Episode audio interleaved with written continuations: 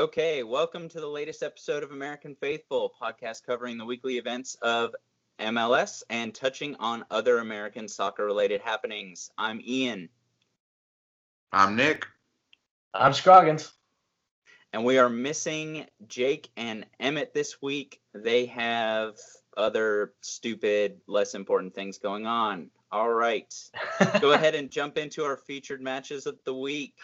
Our first one is Seattle versus Chicago. Match ends up 4 2. All right. What are some thoughts here, guys?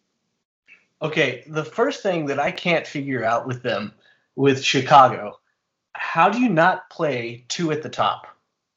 You have um, Nico, I can't, like, uh, Nemiana or whatever it's, how do you say his name?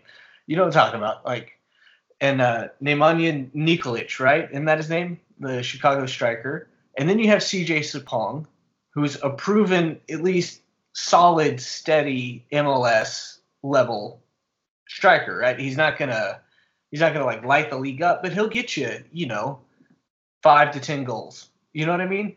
Like, how do you not start both of them up top? How do you not run a four-four-two? You know, you have McCarty and you have Schweinsteiger. You can hold down that midfield.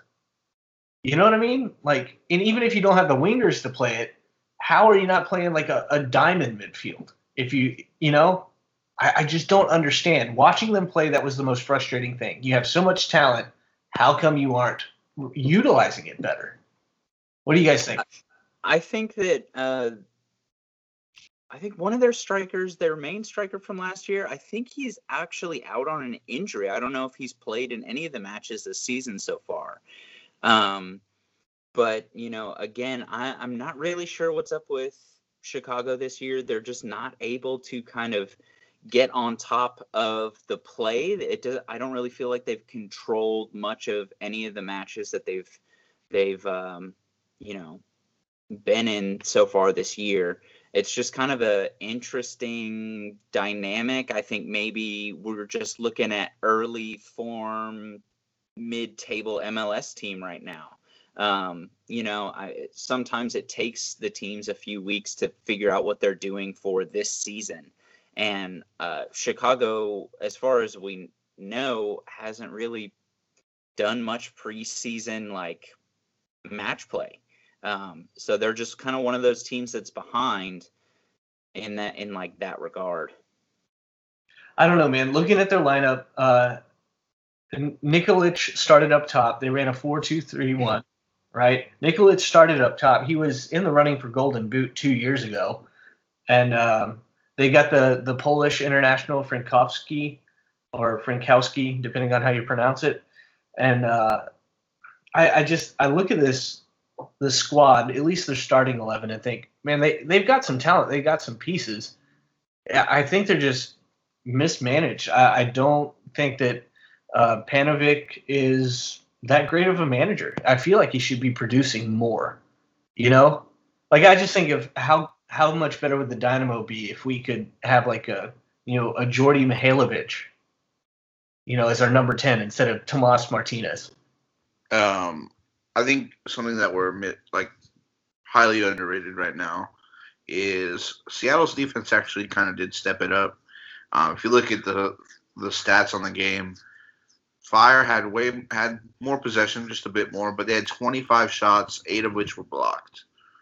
Um, so the defense did step it up. Yeah, they let two in. Um, it's a crappy defense that held up against the Chicago attack and give up. Also, want to touch on how bad Chicago's defense is. Oh yes. Uh, every goal is just bad, bad defending. It is elementary defending gone wrong. Um, the first Jordan, the Jordan Morris goal. Um, no, neither of the defenders track Jordan Morris. They both get called. They both get caught ball watching. They're sitting watching the ball travel through the air. Jordan Morris makes a good run. Yes, he gets a good first touch. Yes, it's a great finish. But at the end of the day, just poorly defended. Um, and for me, that that kind of stood out in a battle of two poor defenses. Chicago's just was worse. Yeah, I think that's totally fair. Um, that that first goal, you get Morris crossing to the back post, and the late run by Rodriguez to just kind of tap home a through the six yard box cross. Uh, Chicago just kind of like totally left him, um, you know, wide open on the back post. So I'm not really sure what's going on there. Uh, also, I, I, do have to say there was a lot of the that similar style goal conceded um, that just kind of permeated the MLS this um, you know this match week. Yeah, yeah, yeah, that's true. I mean, that is true. I I did make a note that uh, Ruidíaz goal in the 88th or 89th minute um, for Seattle, like that was just terrible defending. You know, I'm by no means a a like soccer expert, but but I could watch that and just it made me cringe. It was painful to watch that. um, the the only thing that I missed was um, I really wanted to see another Harry Shipp just you know shot to the moon rocket launch. Only um, thing missing. Only thing missing. That's his new nickname, the Rocket. so one one thing that uh, I I watched this game and and the most um, uh, the the thing that stuck in my mind the most was how good Mihailovic looked on the ball. Like I think maybe I've just drank the Kool Aid a bit there, but the dude's just got a good touch, and I really enjoyed watching him. Um, his passing, I think, could be a bit more creative, but I mean, when it comes to number tens in the U.S. men's national team, it's slim pickings, and I really appreciated him. So, um, is he? Is this his first year with Chicago? Am I wrong? No, I think he was on the squad last year, but he, I think he missed through injury a yeah. good chunk of last season. Okay. Yeah, yeah um, he, he, was uh, definitely one of their bright spots. He took a lot of shots in the game. I noticed him. He did that quite a bit. Yeah, it seems like he's kind of been instructed to do that. Um, he's taken a number of shots in the last couple matches for them as well. I've just conveniently, I think, seen all of Chicago's matches so far. Um, Do you hate yourself? I don't. I think they just come on a little bit earlier because they're like, you know, not even really the Chicago Fire. They're the like Bridgeview or whatever township their stadiums. they're trapped there in their, um, you know, state penitentiary contract or whatever it is. Um, but uh, backing up to Jordan Morris's play in this match, I mean, that second goal in this game where Morris kind of gets the through ball and I mean he uses his speed as we, you know, as Seattle very obviously missed at the end of last season. I mean, they were playing well, but they were missing that extra dynamic. So he just kind of latches on to that ball and he's falling backwards like a like a, you know, NBA last second three pointer and chips um, the Chicago keeper Ousted. And I mean, dude, it was just a great run, splits the defense, great ball from Lodeiro, who very quietly has looked really good so far this season. Lodeiro is not getting any of the plaudits because he's not really scoring the goals, but he's definitely kind of instead of being like the more forward attacking midfielder, he's definitely more involved in the build-up play for Seattle, and I think that's going to be really important for them this season. I think he's kind of been overlooked, myself included, uh, overlooked in the last two games for Seattle. Before we move on to the next game, as far as Jordan Morris is concerned, we're three games in. He's got three goals, one assist are we seeing a resurgence of Jordan Morris? Is he going to be our go-to striker for the national team? Is he going to be the the up top for the uh, the Gold Cup? Uh, I know it's resurgence is kind of tough because he's a young player. Yeah, but he did have he was very hyped very early. He refused the move to Germany. that kind of took some hype off of him.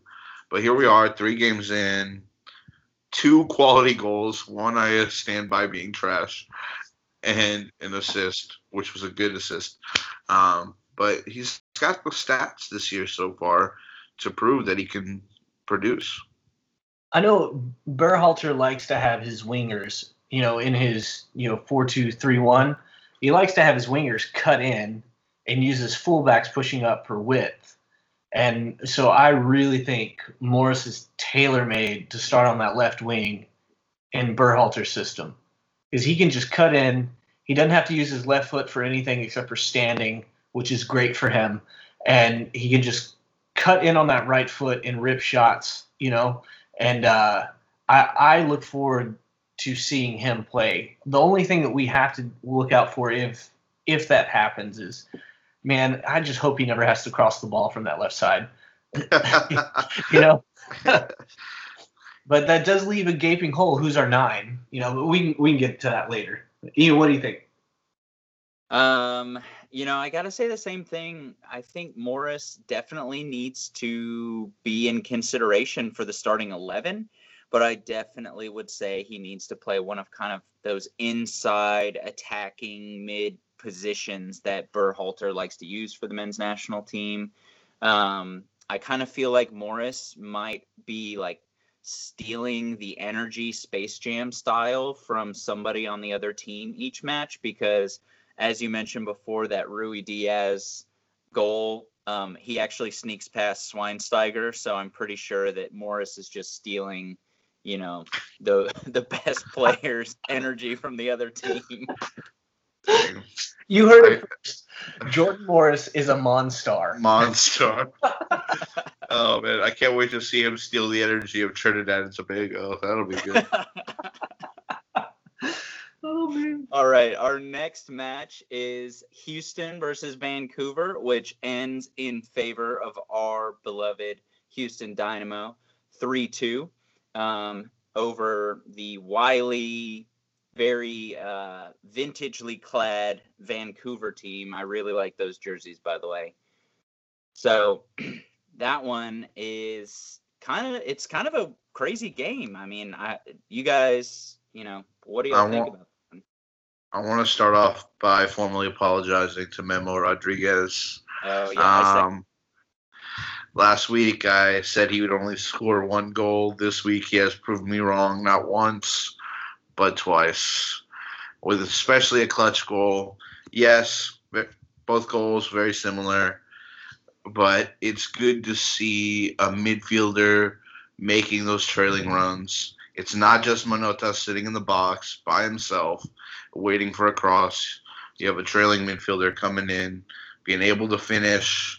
Uh, he missed one very early in the game. He had an open look, um, but he made up for it. So props to Memo. We'll see how it goes. I'm not sold yet, but he did uh, he did convince me a little bit that he's worth being on the starting eleven. Nick, Nick, I'm conducting the Memo hype train, man. There's room. I got a warm seat for you. Just join me. It's comfortable, dude. It's really nice on the hype. Train, you know?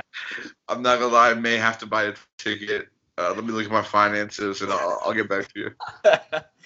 I gotta say, Memo does look really good. Um, he just like looks so lively with his movement and his his positioning is really solid, and he really seems to be building up this chemistry with Elis mm-hmm. from some wing to wing crossing, passing in the box and in the build up. So that is definitely something that helps him in your uh, predicted candidacy of of giving him you know an award for young player of the year so far okay? But let's see let's see if he can continue producing over the long haul. I mean we know how this league is and you know Memo could easily fall away in next week you know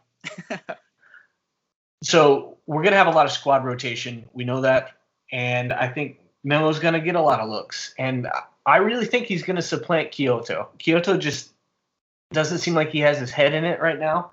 Um, you know who else I've been impressed with uh, is Lundkvist. uh, which is good because of the Instagram post that came out the day that we recorded this. Beasley had surgery, so I don't know what the timetable is. I just, you know, Ian just told me about it right before we started recording. Uh, four to six weeks. Four to four six. Six weeks.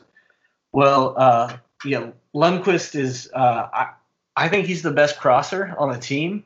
You know, I think he he's got a really beautiful cross in with the left foot, and I know he gave up a penalty this match, but I don't blame him because Glenn Davis and Eddie Robinson were calling the game and they were bragging on him, and then like not three minutes later, he gave up the penalty. They cursed him. It was the announcer's curse. Yeah. That, that's not his fault. You know, you can't. It let's, is uh, his. It is his second game giving up a PK though. That's right. two out of three games in which he's given up a PK. But to be look, fair, soft PK call though. Yeah, I agree. I agree. And I mean, there might be some home team bias, but I really feel like it was some expert play acting by Montero he just like kind of takes advantage of the fact that the that Lundkvist's leg is semi raised and throws himself over it. Like there's no forward movement from Lundkvist's leg, but I think that you know the overseas time that Montero had taught him how to dive expertly because it was seamless. I mean, if you're looking at it from the ref's perspective on the replay, it looks like he is fouled. Yeah, I mean, but Montero is a dirt bag. I can't stand that guy. He's the worst. I do want to give Vancouver credit in one place, and that's the second goal. Um, I believe the midfielder's name was Lass for Vancouver. Um, made a run along uh, along the sideline, probably from midfield, I believe, cut in and put a curler past uh, our goalkeeper Joe Willis. That's a great goal. I'm I'm a fan of those cut in curler past the keeper. So uh, credit there. Uh, no credit to our defense who could not stop the cut in and curl past the keeper, especially De La Garza. I know he's just coming back from an injury, but still could have done a little better to cut off the angle there. Yeah, in my opinion. And right giveaway that led to that one, and at that point, that that brought the game to two two. Um, yes, and did. let's, I guess, back up a little bit and talk about the Elis penalty. What did y'all think there? That one, that one, uh, big VAR VAR review. Uh, look, it was a great call. It was a great call. Nothing wrong with it. Um, Elis earned that penalty through effort, hard work, and he he reaped the reward by putting it in the back of the net. I won't hear anything else. I, I'm going to say something else. Look, the defender gets the ball. Uh, he touches it. There is contact. No, no. Look, just because he touches if, the ball. If he did, it's very slight. But like when I was watching it, I like hit pause and I saw daylight. And if I'm an NFL instant replay official there, I'm like, there's day clear daylight peeking through the cleat and the ball. I mean, he yeah. might have gotten a little tiny bit of contact with the spikes, but I mean, he he goes, in my opinion, almost through Elis, not directly, but he completely cuts off his back leg path to making a step. So I mean, when you put all the pieces together, I think you'd get like two pieces say it's a PK and one piece saying, you know, he nicked the ball and, you know, no call. Also, yeah, yeah. I think the call on the field was a PK, and the VAR review, I wouldn't say it would have been enough to dispute it. Like you go with the call on the field, so I respect that. Um, and also for our weekly segment, defend our attendance. Um, it's spring break, so people are in other places, and also George Strait was at the rodeo. I've heard he's a popular fella. Um, that's this week for defend our attendance. Hey, we just uh, they just announced that they're doing uh, like special pricing weekends. Um, I don't know if you saw it. The Yeah, $7 713. Huh? It- yeah, they're called seven one three nights. Yeah, yeah, yeah. So uh, hopefully that'll help. I mean, look, we haven't put a good product out there in a while, so uh, you got to reduce the price. hey, we are off to a really good start, but I will say I was talking to a friend. Uh, he said we're off to a really good start. I had to tell him our schedule's probably been the easiest schedule out of anyone in the league. We started off with three home games against three barely. I wouldn't say any of these teams are playoff contender playoff contenders. So RSL made the playoffs last year. All I'm saying, but um, yeah, but not this year. I okay. I So would be shocked. I'm the I'm the conductor of Memo's hype train. I'm also the conductor of Kevin Garcia's hate train. And you know who else is on that? Apparently, I bought Andy it. Robinson. Yeah, I bought a ticket to that. Don't worry, I have a ticket for that one. that one's packing up. That one's filling out quick. So, but uh, it it completely irrelevant to the actual game. But it just warmed my heart to hear him just trash Kevin Garcia. So All right. So uh, to finish that match off, um, pretty late on in the game, Elis latches onto the ball for the Dynamo, swings it across back post to Memo for goal number three. That's two goals for Memo in this game. And um, what I guess did he get? Did Elis get the assist for the first goal too? I believe Yes. I remember he did. yes, yes. Dang. So that's that's two goals for Memo, two assists for Elis, and a goal because he took the PK Uh-huh. as well. That's why Elis got player of the game. Yeah, I mean he definitely deserved it. He was definitely creating. All right, so let's go on to our next uh, featured match this week, which was a doozy: DC versus Real Salt Lake. That one ends up five nil in favor of DC. This is a little bit crazy. I'm sure if you watch any form of sports related TV shows, you've already seen that Rooney bags a hat trick in this one. Um, it is a mess. There's lots to talk about here. Thoughts? I want to say to our four to eight viewers, I mean listeners, go watch the highlights of this game. It has everything. It has an old man doing new tricks. It has a guy getting kicked in the face. It has red cards. It has PKs. It has everything. Take some time. Watch the highlights. I got to watch the second half live, and um, you know watched Rooney get a hat trick in just 65 minutes, which is kind of ridiculous. And uh, the first thing I thought of was was is our league that bad? Because when Rooney left the Premier League, everyone was talking about him just being done. But I tend to think that maybe Everton just wasn't playing him right. You know, and uh, that's kind of what I feel like. I feel like Rooney's actually better than what any common Englishman would have you think at this point in his career.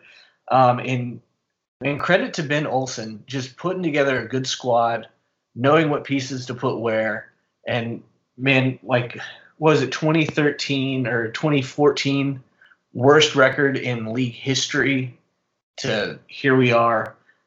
Man, they look good. They look like legit contenders. Yeah, uh, I gotta second you on this whole Rooney situation. Um, you know, I mean, a lot of people talked about it over the last few years, trying to get down to the bottom, like what is wa- wrong with this player, and you know, he was kind of playing a weird midfield ten role with Man U, and then they finally got tired of his old butt running around the field, and they ship him back home to his boyhood club, Nick's uh, arch rival Everton, and um, you know he he had a couple good showings for Everton in that season, but you know you'll notice where he's deployed on the field in those matches, and he is further up, like almost Yeah. playing a a nine and a half. Yeah, And I feel like that's kind of what's happening here, but um, he's kind of doing a little tango with um, what's his name, Acosta. Yeah. Luciano Acosta. So they're kind of dancing off of each other, and it's like giving them both space up top, and which is why I think they're able to produce so many goals. Before we hop on that Rooney hype train, I'm gonna get us back to reality here. Uh, First of all, the, it, the first one was a spot kick. If you don't make a spot kick, you don't deserve to be a professional. Second of all, the other two goals were the biggest give me goals I've ever seen in my entire life. One was a poor back pass by RSL. The second one, the third one was the man had to slide for it because that's how slow he is. Anybody else with normal speed, normal pace, just runs up to that and taps that in. The man had to slide. I'm not Rooney hating. I'm just saying let's not let RSL's poor defense make a god out of Wayne Rooney. Let's see how it goes in the next few weeks. And then we can start talking about how Wayne Rooney is 21 again. Sorry, him not impressing me. I, I just have to disagree, dude. I man, you got to be in the right place. But yeah, I'll give it to you. He doesn't have legs anymore, but that's where what Ian was saying really comes into play. Him, you know, dancing the dance with Acosta, like that. Just he doesn't have to run. He can link more, and he's got speed. You know, coming up the right wing with Paul Arriola. You know that guy's got the work rate, and he's he's got the the the pace to really make an impact. So that that means Wayne, you know, his heat map is probably like three square feet, maybe. But what Right. strategic. Right. So I think we should be singing the praises of Acosta and Arriola and just name him what he is. Just an old British Wondolowski on the field, you know what I'm saying? I, I would agree with you, but we saw DC before Rooney came. They had Acosta and they had Arriola, and they weren't this squad. I think he, he's You're right. You're right. You're right. You're right. But in hey, think about that one highlight that everybody saw of Rooney last year, which was the only time he's run in the last four years.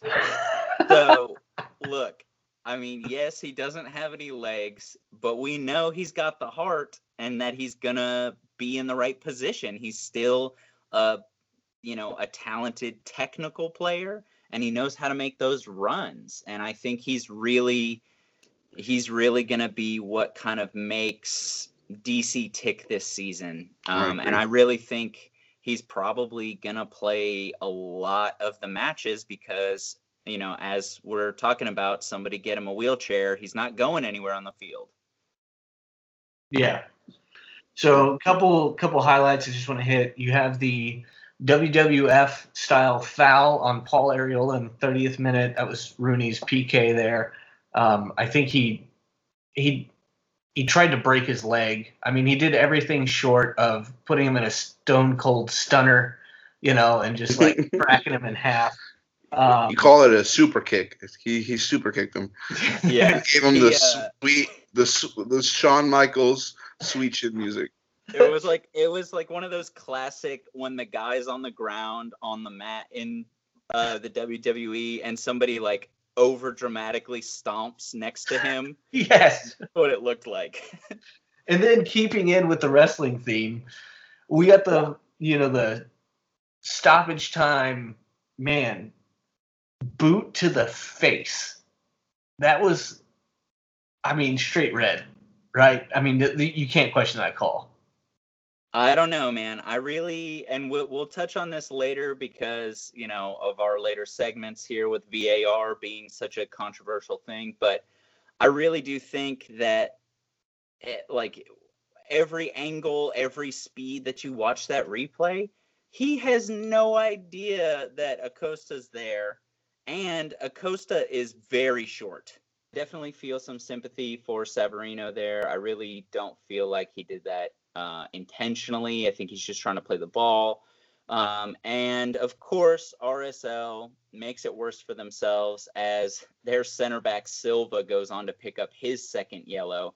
And RSL finishes this match with nine players. And it's only 3 0 at that point. Um, and then, of course, DC just goes and and adds gratuitous salt to the wound there, tacking on other two goals. Look, Ian, I have to I have to interject. Sympathy? Are you kidding me? The guy kicked another man in the face. I've played, look, I haven't played the amount of soccer that these guys have or at the level that these guys have. But I know when I stick my foot out to kick a dude in the face, I 100% knew what I was doing every step of the way. Like the amount of perfect contact he makes. Nick, I don't know, man. This this is some uh, like serial killer type stuff that you're going on about, man. I'll tell you. Are you telling me you've never once been playing soccer? That guy gives you that foul, that little push, you know, and you fall over, and you're like, "Ooh, next time I'm going to come late into the challenge." You know you're fouling that guy. You know what you're doing.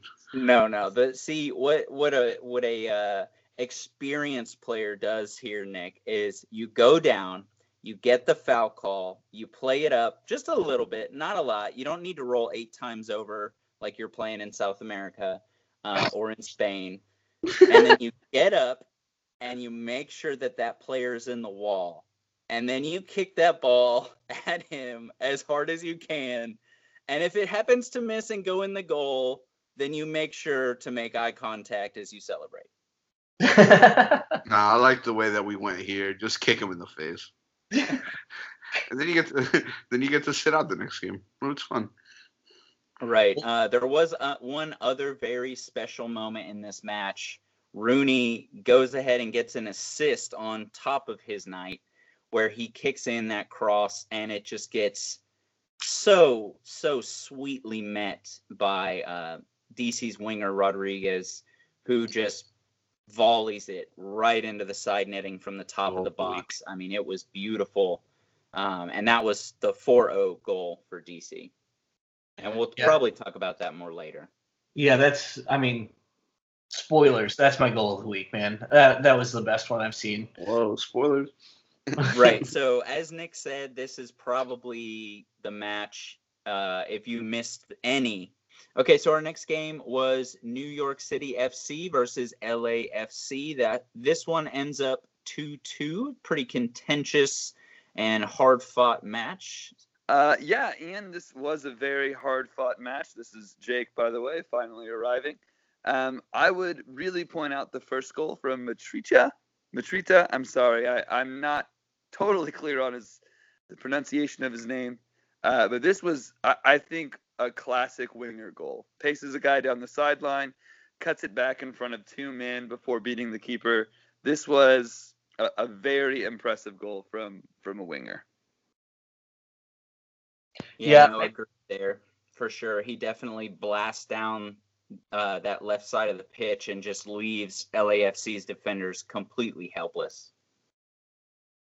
I, I do like oh um, Dominic uh, Torrent, who I'm still not sold on as a good coach, seemed to have taken a note from Dave Sarachan's playbook and went with the classic 4-1-4-1 formation.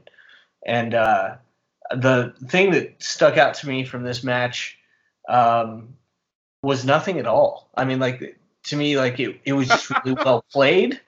Um, it was two pretty good teams but I mean, I, I'm really happy that James Sands got the start at D mid.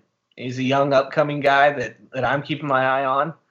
Um, but yeah, other than that, man, it it was a good match. Yeah, but there's just not a whole lot of note.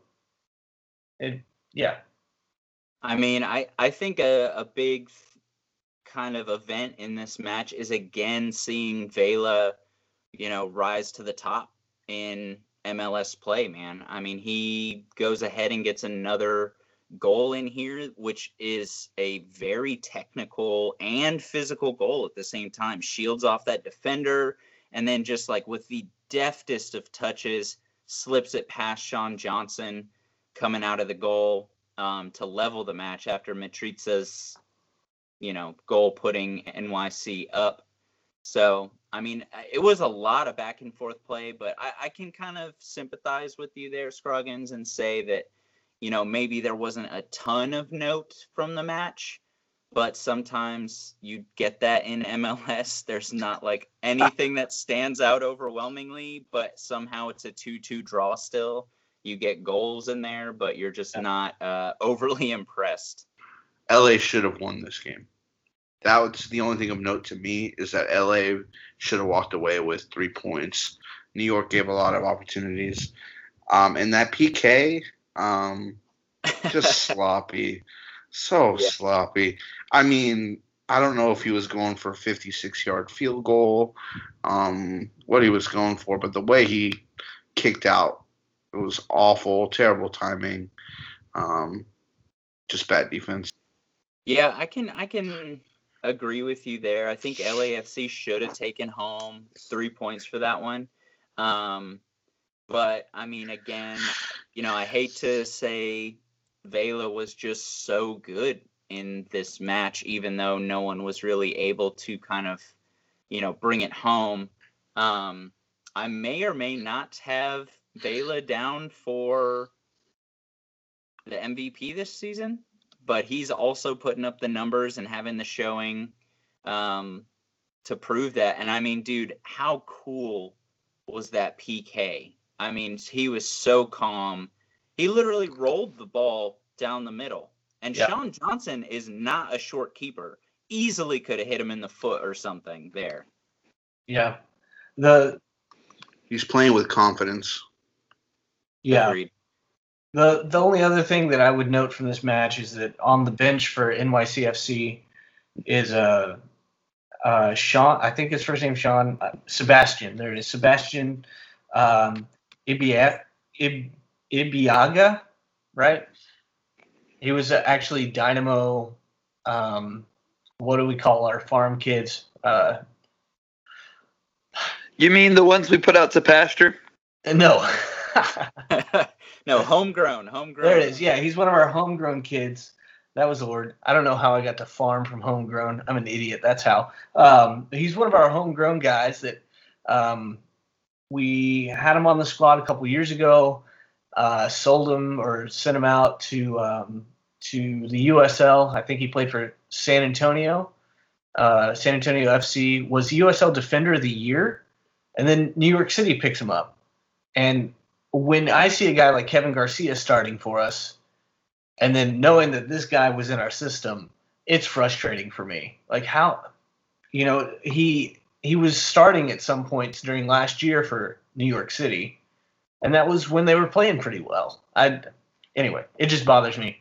But we can move on to the next match now. What do we got up next, Ian? Uh, we have Atlanta versus Philly, which is actually our featured match of the week. Featured Um, match of the week. this one's going to end up 1 1. Um, it was our featured match of the week, not necessarily because it was going to be the most entertaining match, um, but when you think about the relevance with um, Atlanta's season so far, all the kind of rumors and talk about the manager situation and the play style and the players themselves. Um, it kind of made it for much much must watch made it for must watch TV this week uh, just because of all those things surrounding the play on the field. Um, and then Philly themselves are kind of one of these teams that uh, they have a coach who's on the hot seat as well. Um, and they're trying to do something that, you know, not a lot of the other teams are doing. They're trying to get their farm system kind of set up and uh, funnel in homegrown players and things like that. And they've made some moves recently. So, um, you know, it was, it was definitely a must watch match. Yeah, this match, uh, I whiffed on my call. I really thought Atlanta would turn it around and pick it up. I think I said 3 0 Atlanta. Um, boy, was I wrong with that one. I mean, it's just, Ouch. it's not pretty to watch. Um, one thing that that I wanted to ask you guys about is 40th minute, uh, Fafà Picault, you know, he kind of rounds Guzan and he is kind of falling away from the ball. He's kind of on the right side, shoots at the goal, but he's falling away. Doesn't give a, get a lot of power on it, and uh, it's kind of cleared off the line. Not quite exactly on the line by Atlanta defender. I can't remember which defender it was, um, but I I feel like that was like one of the most like weak shots I've ever seen in my life. I am Yeah, I he got out a little too over. he should have gotten behind that a bit more. No, I think he overthought it. Uh, I believe he was convinced it was an open goal at that point. Just kind of tried to. A lot of times, strikers overthink that and sail it over the bar. I've seen it happen or sail it wide, but uh, I think he just overthought it and ended up under putting not enough power on it, just trying to pass it into the net a little too too slowly. And then um, in the 47th minute, uh, Aaronson gets his debut goal, and this that kicks off a week with two uh, MLS debut goals for for young guys. Man, Is that the one where Guzan had a stroke on the line? Yes, yes. What happened to Guzan? Like, Uh, Yeah, Like- I mean, it's a li- it takes a little bit of a deflection after uh, Aaronson kind of pushes through the defense and kind of tries to put it. I, I mean, I guess it looks like he's originally aiming for that back post away from where Guzan's moving. Takes a little bit of a deflection off the defender, and then Guzan again looks like he's trying to sit down on a toilet that's not there. So it's still no excuse, man. I I don't know. That deflection was rough. Guzan's moving to the right spot on the goal. It takes the deflection when he's like in mid step, mid motion over there. He doesn't have time to stop and get it back. That looked like an unfortunate goal. I'm not a proponent of Guzan being our our our starting keeper for the United States or anything, but I don't I don't think there's a whole lot to to say that he he made a terrible mistake there. He did look like he had a stroke, 100%. But I I think I wanna- that's, that's unfortunate. I want to interject with a fun fact here, courtesy of Reddit. I am gonna give credit to this guy. Uh, his name is that dude twenty four ninety five. I don't know who you are, but check out these stats. The last time Frank DeBoer won a league match as a manager, Barack Obama had three months left in his presidency. The Cleveland Cavaliers were NBA champions, and the Cubs still hadn't won a World Series. That's 872 days, three different teams, eight games, 13 goals conceded, and two goals scored. Man, that's terrifying. That is terrifying. Wow. So Can I just take why? this moment to say, told you. so uh, But- the other other he- notes here, they were Atlanta was bailed out by Ezequiel Barco, pulled him level like 70th minute. Um, Guzan had a nice save right at the end of the 88th minute. Um, the one thing that I, I loved about this game was watching Andre Blake play. I'm I usually watch more outfield players, but watching Phillies keeper Andre Blake is is just a joy. I, I usually don't get captivated watching a keeper, but man, he's good. He's just really good, and I'm bummed that he chose to play for Jamaica. Yeah, I mean he is um he is the only thing that keeps Philly relevant in my mind, like keeps them in matches week to week. Um Oh, hello, hello, Bedoya. I mean- is invisible. invisible on that team. I forgot he was on that team until Barco scored because Bedoya didn't look behind him at the wide open space. So Fair enough. Fair enough. And then I just saw the replay where he's like, "Man, how come nobody picked up that guy?" And it's like, "Dude, he was right behind you, bro." Fair enough. Anyway, so that match kind of, I guess, just winds up one-one. Um, Before we close it out, I want to ask the question: Should DeBoers go? Nah, Is it time? That's ridiculous. It's been three matches, dude. Calm down. Yeah, I I, think uh, he gets more than three matches. Fine. That's, I'm just asking. Don't shoot the Look, best. Yeah, I'm I, not I saying- think I think with the expectations uh, that he had coming in, I think that it's a fair question to ask. But I think you got to give the guy half a season. If he doesn't get it together in half a season, I could see a mid-season sacking, and and in that moment, Atlanta United truly will become the Chelsea of MLS. Look, I'm just gonna give him. I'm gonna say they're 10 to 15 matches. I think they're gonna give him 10 to 15 matches in the league, no extemporaneous play. I think they're gonna give him 10 to 15, and then I think if there's not like a significant improvement that he's been claiming that he needs all this time to develop his formation and his style of play and build the cohesion which in fairness you know a little bit of player turnover he probably doesn't know all of his players. I mean barco came on and totally proved him wrong um, for the first two weeks. So i mean i think that there's some stuff that he's going to have to look at but 10 to 15 games and i think if you're atlanta you do not want to risk missing out on the playoffs this year after winning the championship and being so dominant last year. I think that they'd boot him and bring somebody in to kind of damage control, consolidate, get some points on the board kind of thing. Yeah, I mean, if if Ranieri can get what was it, 13 matches at Fulham, I mean, surely we can be a little bit more patient with DeBoer, right? I mean, uh, I don't know, man. Ranieri has a little bit of uh, little bit of recent pedigree, so you know, DeBoer, as Nick pointed out, has not done anything for a long time. So Almost three years. anyways Almost let's three let's move on from this one because we could talk about it all night.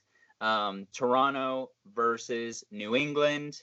This one is going to end 3-2 um, it is a pretty wild and crazy match uh, very typical mls in my opinion what were some of y'all's takeaways I want to go right away. Start with the first PK. I've never seen a defender so confidently foul somebody in the box. he went in confident. Oh, he got up and looked at the ref like he had done nothing wrong. Like And the I- ref had just called him a liar on the stand. no, you And- destroyed that man's legs. So That was a foul. A hundred percent a foul. Chris Mavinga, a hundred percent clap to you for trying to make it look like you did nothing wrong. You went in with authority, but my man, that's a foul. Dude, that I was mean- some uh, only child looking at single parent. I did nothing. What? What? I didn't do it. I'm your angel. And I mean, not only did he go in confidently, I've never seen a tackle with that confidence and gusto where the defender had less of a chance to get the ball. I think he went 270 degrees around the guy's body to try and make contact with the ball. Just went straight through his legs. Dude, and before he's even all the way up, he's pointing at the ball as to say, I'm sure I touched that. When he in fact did not make Like, contact. On no planet was he ever going to get that ball going into tackle in that direction. That was insane. I mean that that tackle looked like a leg sweep animation from like Mortal Kombat. You know what I mean? Good God. he Yes. finished him. He finished him. Uh, but one thing I was impressed with was was Teal Bunbury. You know, like I think he's been looking good, uh, and I think he's borderline underrated as an MLSer. What do you guys think? In I mean, he definitely blew up originally, right? He was he was Yeah, he did. um He had a lot of hype in the beginning. early on, yeah, yeah. And he kind of fell away and I guess he's rediscovering some form. Um, I also need you guys to go back and look at the highlights of Toronto's first goal, Akinola's. Um, Oh yeah. great individual piece of skill, but I need you to look at New England and then remember when you picked up FIFA for the first time and you put it on rookie because that's what it looked like. That's Five it. defenders just standing. and It could be less. Maybe I'm exaggerating. No, no, no. It was watch, it was but it's somewhere to five to six defenders sitting in the box completely still as this man weaves in and out again turns shoots around the keeper but never, never letting go of the turbo button. ever. no but the No. defenders were all just maybe he's so good that they were just mesmerized and amazed but uh I mls think defending guys yeah. it's got me you know it's got me going that was so bad yeah it was uh i had to count i had to count on the replay it was six different defenders try to make the stop on him and when i say try to make the stop on him they were just like caught in the sheer semi above mediocre glory of his dribbling I mean, maybe he was just too fast, and they like weren't expecting someone to run at them that quickly or something. I, but they were just completely mesmerized by him. He wasn't doing any step overs. There was no real skill stick going on there. He was just turbo buttoning, and then put it in the back of the net. Yeah, so he's a 19 year old American international. So, I mean, maybe there's some potential there for him to develop if he keeps getting minutes. We know Greg Vanney's not afraid to play young guys. And, uh, you know, and for better or for worse, he can learn from Jozy Altidore, you know, the ins and outs of playing up top. So we'll see. also want to say to any people out there listening, if you're just getting started on the MLS, but you're one of those Euro snobs that says, "Hey, they're not good enough. I don't want to watch it." Do not watch this game because the second goal for New England is the laziest shot. I had to write that down. I think, it's yeah, the laziest shot I've ever seen in my entire life. The Scroggins dude said, is standing completely still and just kind of taps it through the box. I think two get it. people missed stopping it. Two people missed stopping it. The keeper's nowhere nearby.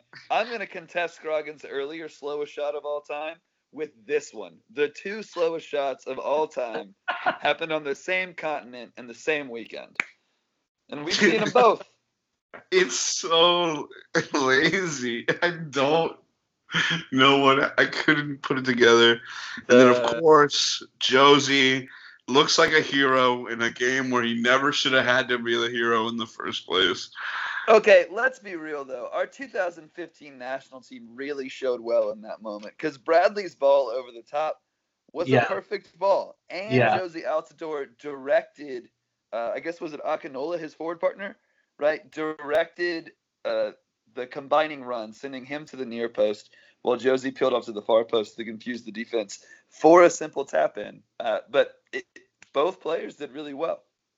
Yeah, that Wait, goal was. Did, did he confuse the defenders, or was there not one there? there was there was one defender, so they made the most of their one v two or their two v one.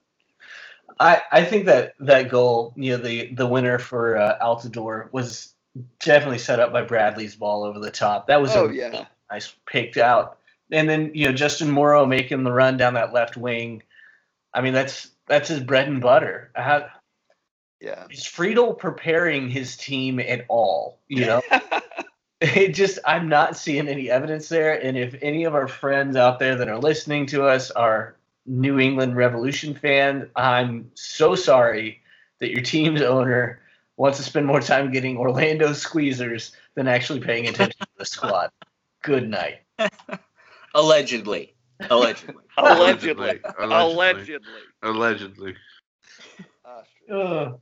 All right. Yeah. So again, that one ends up three two in favor say- of Toronto, with Jozy Altidore Uh-huh. running to the fans to celebrate the like one thing he did in that game. But Uh, it did result in a goal. Uh, and we also have not talked about what I think is just the most preposterous, uh, correct no call on an offsides I've ever seen. With uh, was it Toronto's second goal? Right, the ball's Yes. rolling through. Uh, the the Toronto left back has got to be ten yards offside, uh, but on a deflection that New England had no business even trying to touch that ball. Uh, it goes through to a guy in like a 10 yards offside position uh, for a simple tap in. That was it was bizarre watching it. Yeah. yeah. Agreed. Definitely a bizarre moment. Um, I I would definitely say I'm gonna refer to this this moment later. It might spark some serious debate. Um, but yeah, that is definitely a moment that I think everyone who watches the beautiful game can go watch this ugly moment where we don't understand the rules of our own game, nor does FIFA.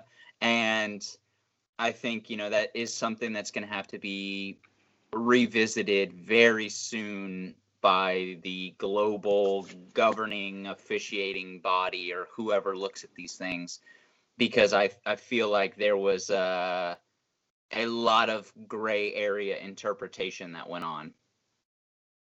Yeah, a couple things that I want to point out. One, Terrence Boyd is on Toronto. I don't know if anybody remembers that, but Terrence Boyd plays for Toronto. Um, second, New England's defense is really bad, but they have they have Andrew Farrell sitting on the bench. True. The guy used to get shouts for the national team. He's not a bad defender. Like how I don't know. I I'm really questioning whether or not Friedel can see. I mean, is he blind? Is he really blind? I mean, it's possible. He had lots of soccer balls kicked at him for many years. He is bald. and uh, Jalil Anibaba, anybody remember him? Oh, Jalil of Yeah. Dynamo fame. The bane of the Houston Dynamo. Was it last season or the season before his existence? I feel like And- it was four years ago, man. Yeah, it was a while ago. Anyways, let's Hey. get uh, off of this game. We'll come back to it when we get to one of our later segments. So yeah, we're gonna go ahead and recap the rest of the games of the week. Um, just real quick. First off, Red Bulls go ahead and take on the Earthquakes. Earthquakes get an early lead, uh, goal by Espinoza, but really, really all Red Bulls after that. Alex Muyl, who came on uh, as an injury replacement in the first half, gets a brace in the second half. Um, looking really good. First brace, proving he should be in the starting eleven. Um, Red Bull get two more goals in the game. Game ends 4 1. Um, Quakes just did not look good, wasted a lot of chances. And in the end, Red Bulls made him pay. Once again, 4 1 Red Bulls. And also, Wondolowski did not score. Uh, yeah, keeping track of that record break. Wondolowski, This just in, still terrible.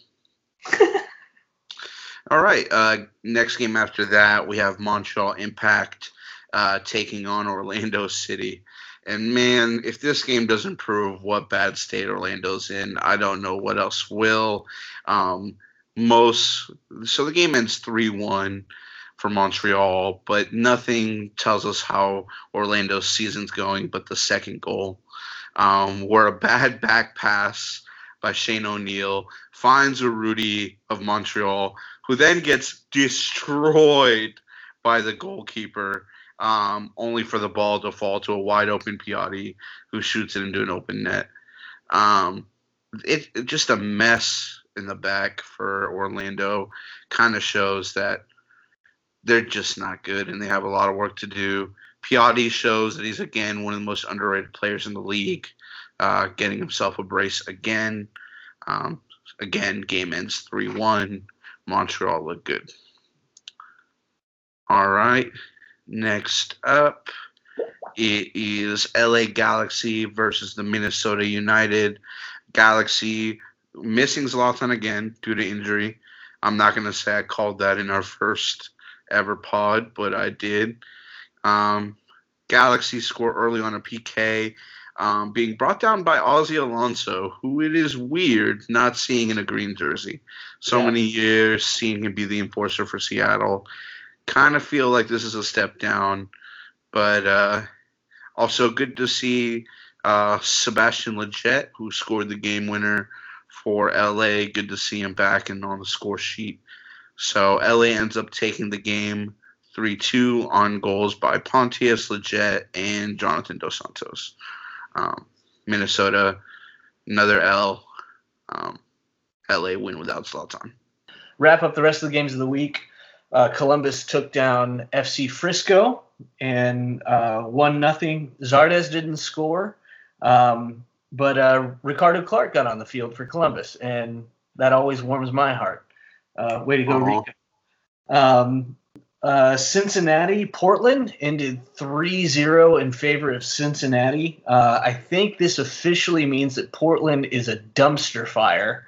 And if you paid attention closely, Cincinnati was playing the good old 4 2 2 2 empty bucket, um, which is always fun to see. Makes me think of Bob Bradley every time I see that formation. And, and then um, the mountain place, Colorado versus the land of bad barbecue, Sporting Kansas City, ended in a draw where Colorado once again gets a red card on a defender. So um, they're just keeping that trend going. I'm sure that Tim Howard is loving it. That should be the new McDonald's slogan. Tim Howard, he's loving it. Very soft-spoken fellow, that Tim Howard. yeah. He will definitely not be throwing anything in the locker room this year. Um, so to move on from that, we like to feature our game of the week, and we had some predictions. Um, our game of the week last week was Philly versus Atlanta. Uh, I was closest on my scoreline call without going over. I had Atlanta winning one nothing. So in this game that we're going to be playing throughout the season, I get one point for being the closest score there. Uh, we're also going to give Emmett, who again is missing on this podcast, a point for um, saying that Atlanta would go down uh, initially in this game. So that was kind of a little bonus point thrown his way. So for the next week or or for this weekend's upcoming games, our featured game of the week is going to be Dallas versus Colorado. I'll go ahead and start us off with the predictions here. I'm going to say that we're going to see a 2 2 draw. And I'm going to say Kei Kamara scores for Colorado. I will go ahead and follow up your prediction. Uh, also calling a 2 2 tie. But it is my very specific prediction that someone named Acosta will score a brace. oh, that's so stupid.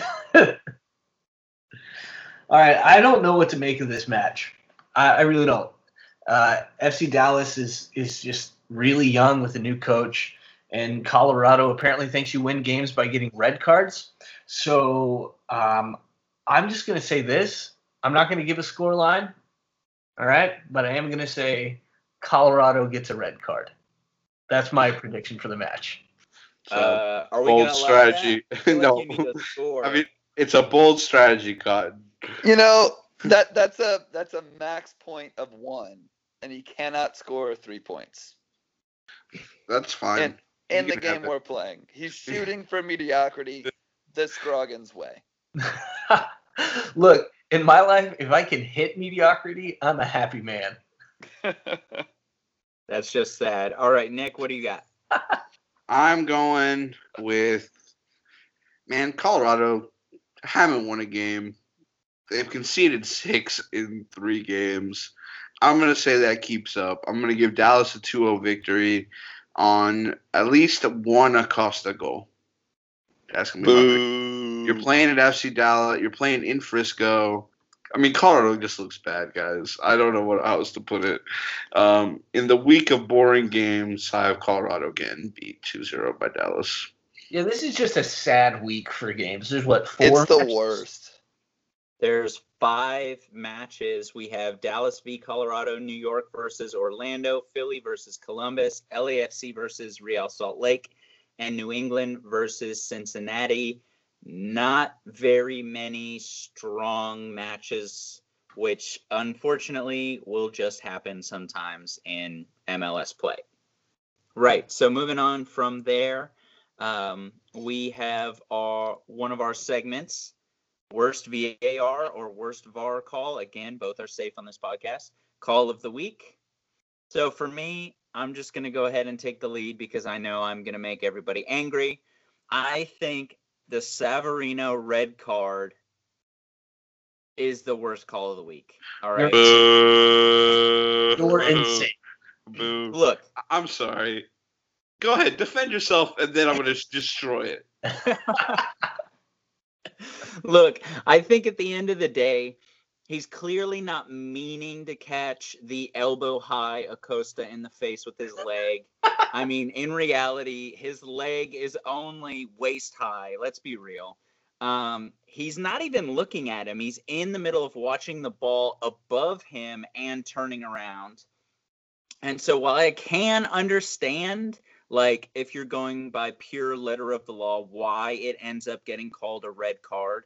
And i do think again we have a little bit of the uh, nfl instant review play here you know is there enough to overturn the call which i think is something that i personally have underestimated with the implementation of var um, but i think a yellow is just fine. Like I don't even really think that Acosta was bleeding, and if he was, it wasn't that bad.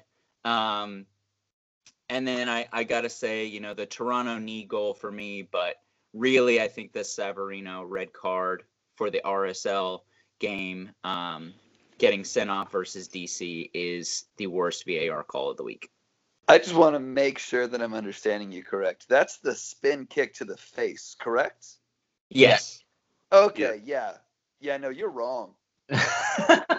Listen, You're just you're just wrong. I can take that footage of that play, take it down to Florida where the WWE developmental is. I can show it to the current developmental class and say, guys, this is how you do a super kick. Both how you do it and how you sell it. And it would go over great. I would Triple H would come over himself and shake my hand and say thank you. Because this cannot be more clear. A blatant kick to another man's face. Say what you will about the letter of the law. It is violent conduct. Should not be here. You have I mean- blades on your feet. Get out of here. Red card all day. VAR or not. Yeah, it's on. grossly on. reckless play. Grossly reckless. Okay, I'll give you that. Reckless play, reckless play, but timeout. I just want to state for the record, none of us watched WWE, even though we have mentioned it twice in this podcast. That's fair. We just have I give- approximate knowledge of a lot of things. Look, if if you're gonna argue that that Acosta getting kicked in the face is not a red card, then I'm gonna argue that Mavinga sweeping Bunbury's legs from underneath him is not a PK. I mean, it's just he he got ball, man. He got ball. You if know, it's legal in I- I- Kombat, it should be legal. I think there's a lot of money to be had in an XFL style, you know, collaboration with the UFC, uh, with MLS, based on the conversation I'm hearing from my esteemed colleague uh, Ian. I'm going to say the worst VAR call of the week is Ian making a call on this VAR call. That's my final answer. That is the worst VAR call. That's I it. second Nick. I think Nick's made the best point of the evening. All right, guys. So, what do y'all think? Um, what do y'all think the best goal, worst goal of the of the week? Oof, competition for worst goal though. Am I right? Oh yeah, definitely. Okay, so best goal I think is the DC United game, the corner volley as I've dubbed it. Rooney to Rodriguez at the top of the 18. Yeah, that I was mean, nice. just a sweet, sweet volley. Um, I mean, keeper had no chance. Perfect swerve into the side netting. Um, I mean, he's almost if he picks up that second leg, like he's parallel to the ground midair. Um, I mean, it's just beautiful. Uh, I do want to give minor shout outs to the back heel Cincy goal and the Russell Sporting KC free kick that uh, was pretty nice. Yeah, yeah. Um, I gotta agree with you on on Lucas Rodriguez goal um, for best goal. For me, worst goal, worst goal of the week was the New England damp squib of a slow roller, like that. Such a trash goal. Uh, that may be my vote for worst goal every week. because the amount of low effort that man put into that shot, I have not that either he's playing with a lot of swagger or he just doesn't care and it, I'm both amused and frustrated that that goal went in. I So, think yeah, that would be I am with you. a, a great weekly segment. And this is your weekly reminder that this goal happened in the MLS. it, it will never be forgotten. Okay, for the record, my worst goal of the week was Rubio stealing the ball off of Tim Melia after the terrible pass back. What was that defender thinking passing it back to his keeper there? But then even worse, Melia turning directly into the offensive player and like the ball didn't even like there was no kick. It just like pinballed in off of them both and then the guy just like ran to the sidelines acting like he had just scored the most amazing goal the colorado player there.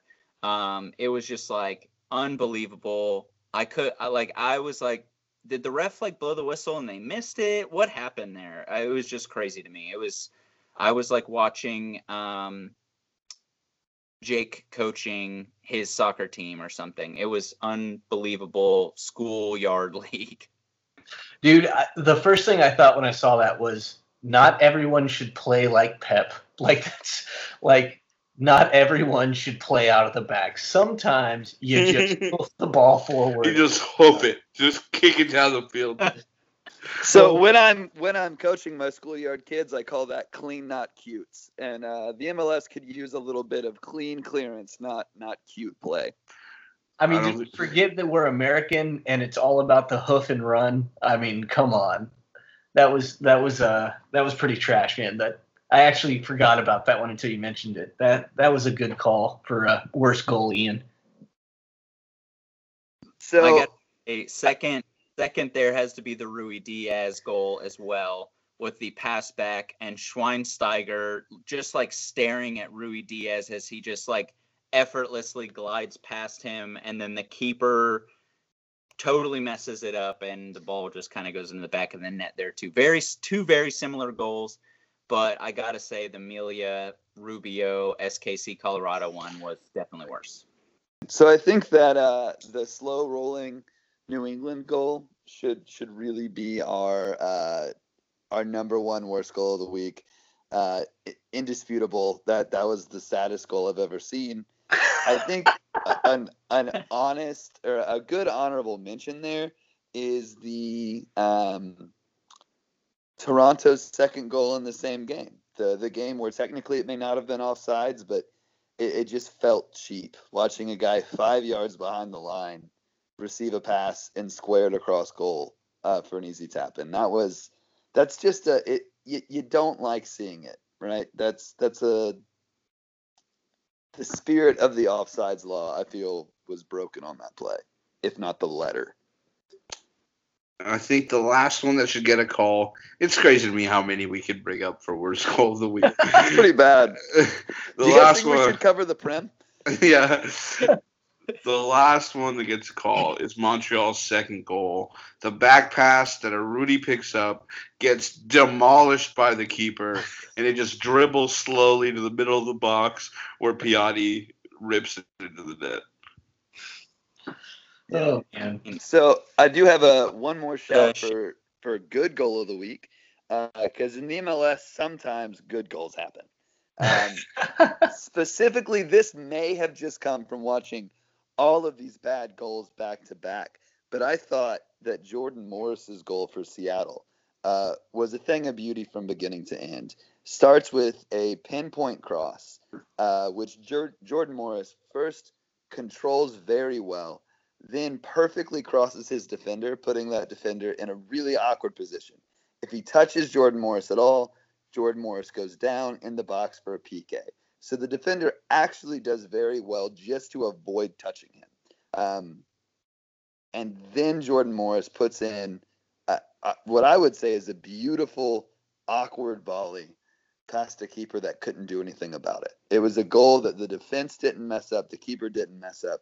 It was just beautiful beginning to end. And I'm sure somewhere Jermaine Jones is still ranting uh, about uh, Jordan Morris staying in the states, and and I feel that. But man, that goal was nice. So that was our uh, worst VAR, VAR call, best goal, worst goal segment. Uh, I also just want to add a caveat. Uh, Nacho Piatti, any goal that he scores with that hairdo is the worst goal of the week. And we'll go ahead and move into our segment that we like to call America F Yeah. America. America! All right. so, uh, in this segment, we like to do our best overseas performance, uh, specifically for American players. Um, it wasn't a overwhelmingly shining week for American players overseas. Um, they did play some bit part roles, though. Um, special shout out to Cameron Carter Vickers for Swansea playing against Man City. I think he had a really solid match, um, except for the lack of VAR in that match, which is a whole other conversation. Um, Yedlin and Pulisic both pick up assists for their teams, uh, Newcastle and Dortmund, respectively. And then Novakovich picks up a goal as well. He's kind of a young and up and coming American forward, been on the roster a couple times recently. So to see him score is a good addition there. as for U.S. men's national team updates, um, First of all, just personally, I want to touch on Zach Steffen, who I feel should be the number one goalkeeper for the U.S. going forwards. Is For now. out. He is out. Um, so we have FC Dallas's Jesse Gonzalez stepping in, which is a pretty big pickup in terms of stealing a player who has dual nationality. Um, he definitely could make a name for himself in this camp, filling in for Steffen. Uh, we also have a crazy rumored formation change that Berhalter is talking about moving a defensive midfielder and Tyler Adams to right back in his setup and playing DeAndre Yedlin, who's normally a right back, in the right midfield ish position. So it should be interesting. That is definitely something to watch as um, it develops and see how those players adapt to their formation. I will reserve my thoughts on that till the game because right now I want to yell and scream and fight, but Hot I'm, take. I'm I'm I'm gonna hold my tongue. I'm gonna I'm gonna give Berhalter a chance. It wasn't my choice for for coach, but I'm gonna give him a chance. We need some change. I'll uh, I'll let him play around with that. I don't think Yedlin's good enough at crossing yet. He's gotten a lot better since being under the legendary, legendary maestro Rafa. Rafa.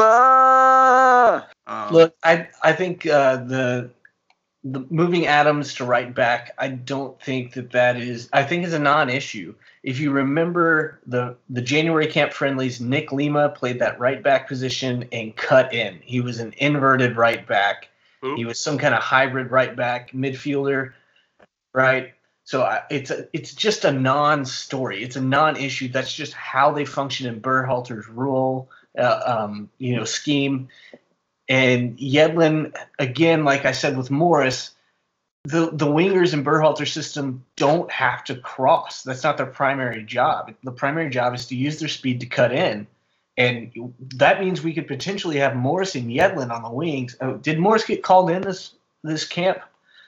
Yes. Okay. Well, then, like we've got some blazing speed on the wings, and who cares who we put? up? Wea, Wea should be up there. Wea should be up there. Also, something you just said. Uh, so we have an inverted right back and a right winger who cuts in. Yes, is that correct? Yeah. So where is the width on the right side coming from? There's not any. That's. uh, I mean, I'm okay. I'm just telling you that's how Berhalter Yeah. plays. I mean, so I I I trust look, look, Berhalter, right? look. I'm giving him the benefit of the doubt, like Nick said. Uh, we do have, as American soccer fans, a shared uh, tragedy a shared experience of watching a manager and Jurgen Klinsmann try and reinvent the wheel with his players. Um, and so I think a lot of us are feeling a little bit of that, um, you know, PTSD in a sense, uh, seeing someone who's doing so well at, at center defensive mid, both in the MLS and even he's gone to Germany, a top five league in the world, and he's covered ground and he's won the ball in a defensive midfield role. Um, and we see a right back in Yedlin who is maybe not setting the world ablaze, but he's facing some of the best uh, attacks in the world week in and week out at right back, getting up and down the field, keeping the field wide. So why reinvent that? Um, a better coach than me, so obviously he gets the benefit of the doubt. But that's that's where my curiosity and hesitation comes from preach it because here's what I'm going to say. I'm going to ask a simple question here. How, why reinvent things? You're right, Jake. I'll use Yedlin as an example. Yedlin has played right back against some of the best forwards in the world. Not too long ago, he put on an incredible performance. Man City, who has looked unbeatable, unstoppable, held them to a draw, had Leroy Sané in his pocket and Sterling in his pocket, even though they were changing wings constantly, both of them in his pocket. What do you know that Benitez doesn't work like that the Benitez doesn't know working with Yedlin on a day-to-day basis? You know what I'm saying? I'm just I'm not saying it's I'm not saying it's the right call. I'm just saying it's not crazy in his system the way he had it has it working. Okay, that's all I'm saying here. Okay, also, okay. we should note Yedlin was a winger at the beginning of his career right? It was Sigi Schmid that moved him to right back. So why do wingers get moved back to fullback? Because they get old, right? That's what happened to be. No, no, no. Because they can't hack it at winger. Look, we all just need to admit that Scroggin is secretly advocating for Jurgen Klinsmann to make a comeback. And let's move on. Pretty messed up, Scroggins. you can't do that to me. That ain't right, man. Bradley is a 10. Bradley is a 10. No, it's All right. not. Oh my god. I want Julian Green. Oh boy. Julian, good. good All right. Julian. so um, I will add on to this whole Berhalter conversation. Um, there was a short interview that Christian Pulisic did. Um, he was very, I guess, uh, what's the word for it?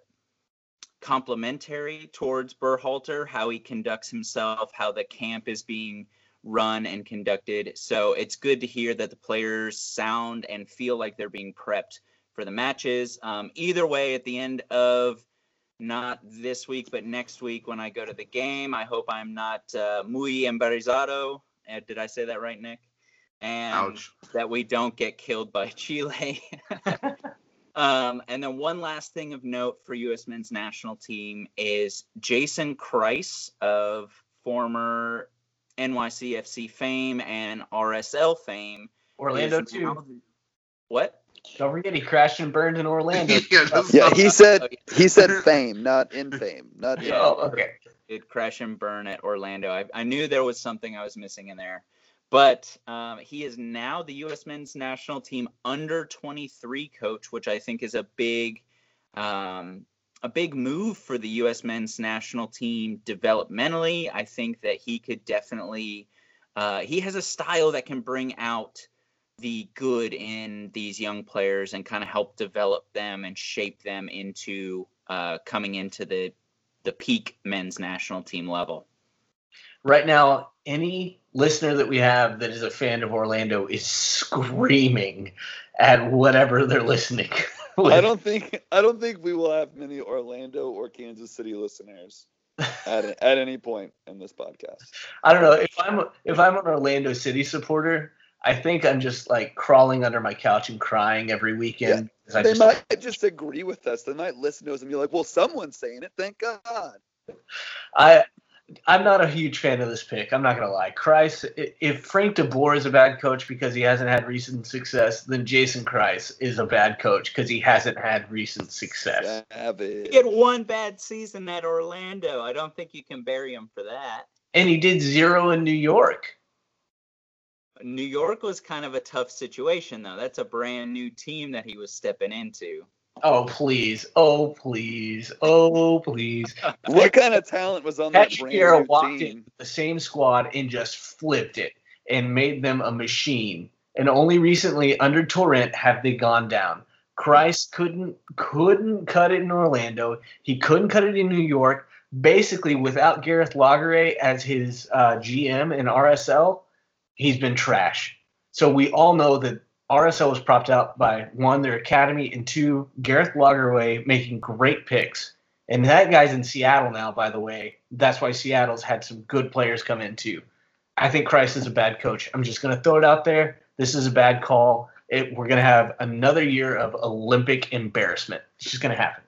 Yeah, I guess his company can't do worse than the last like what two, three guys. So, you know, Porter, right? Caleb Porter was last Olympic. yeah, that Uh, didn't go so hot. That no. Okay, that about wraps it up for us here at the American Faithful Podcast. I'm Ian. I'm Nick. Jake here. I'm Scroggins. And as always, stay faithful.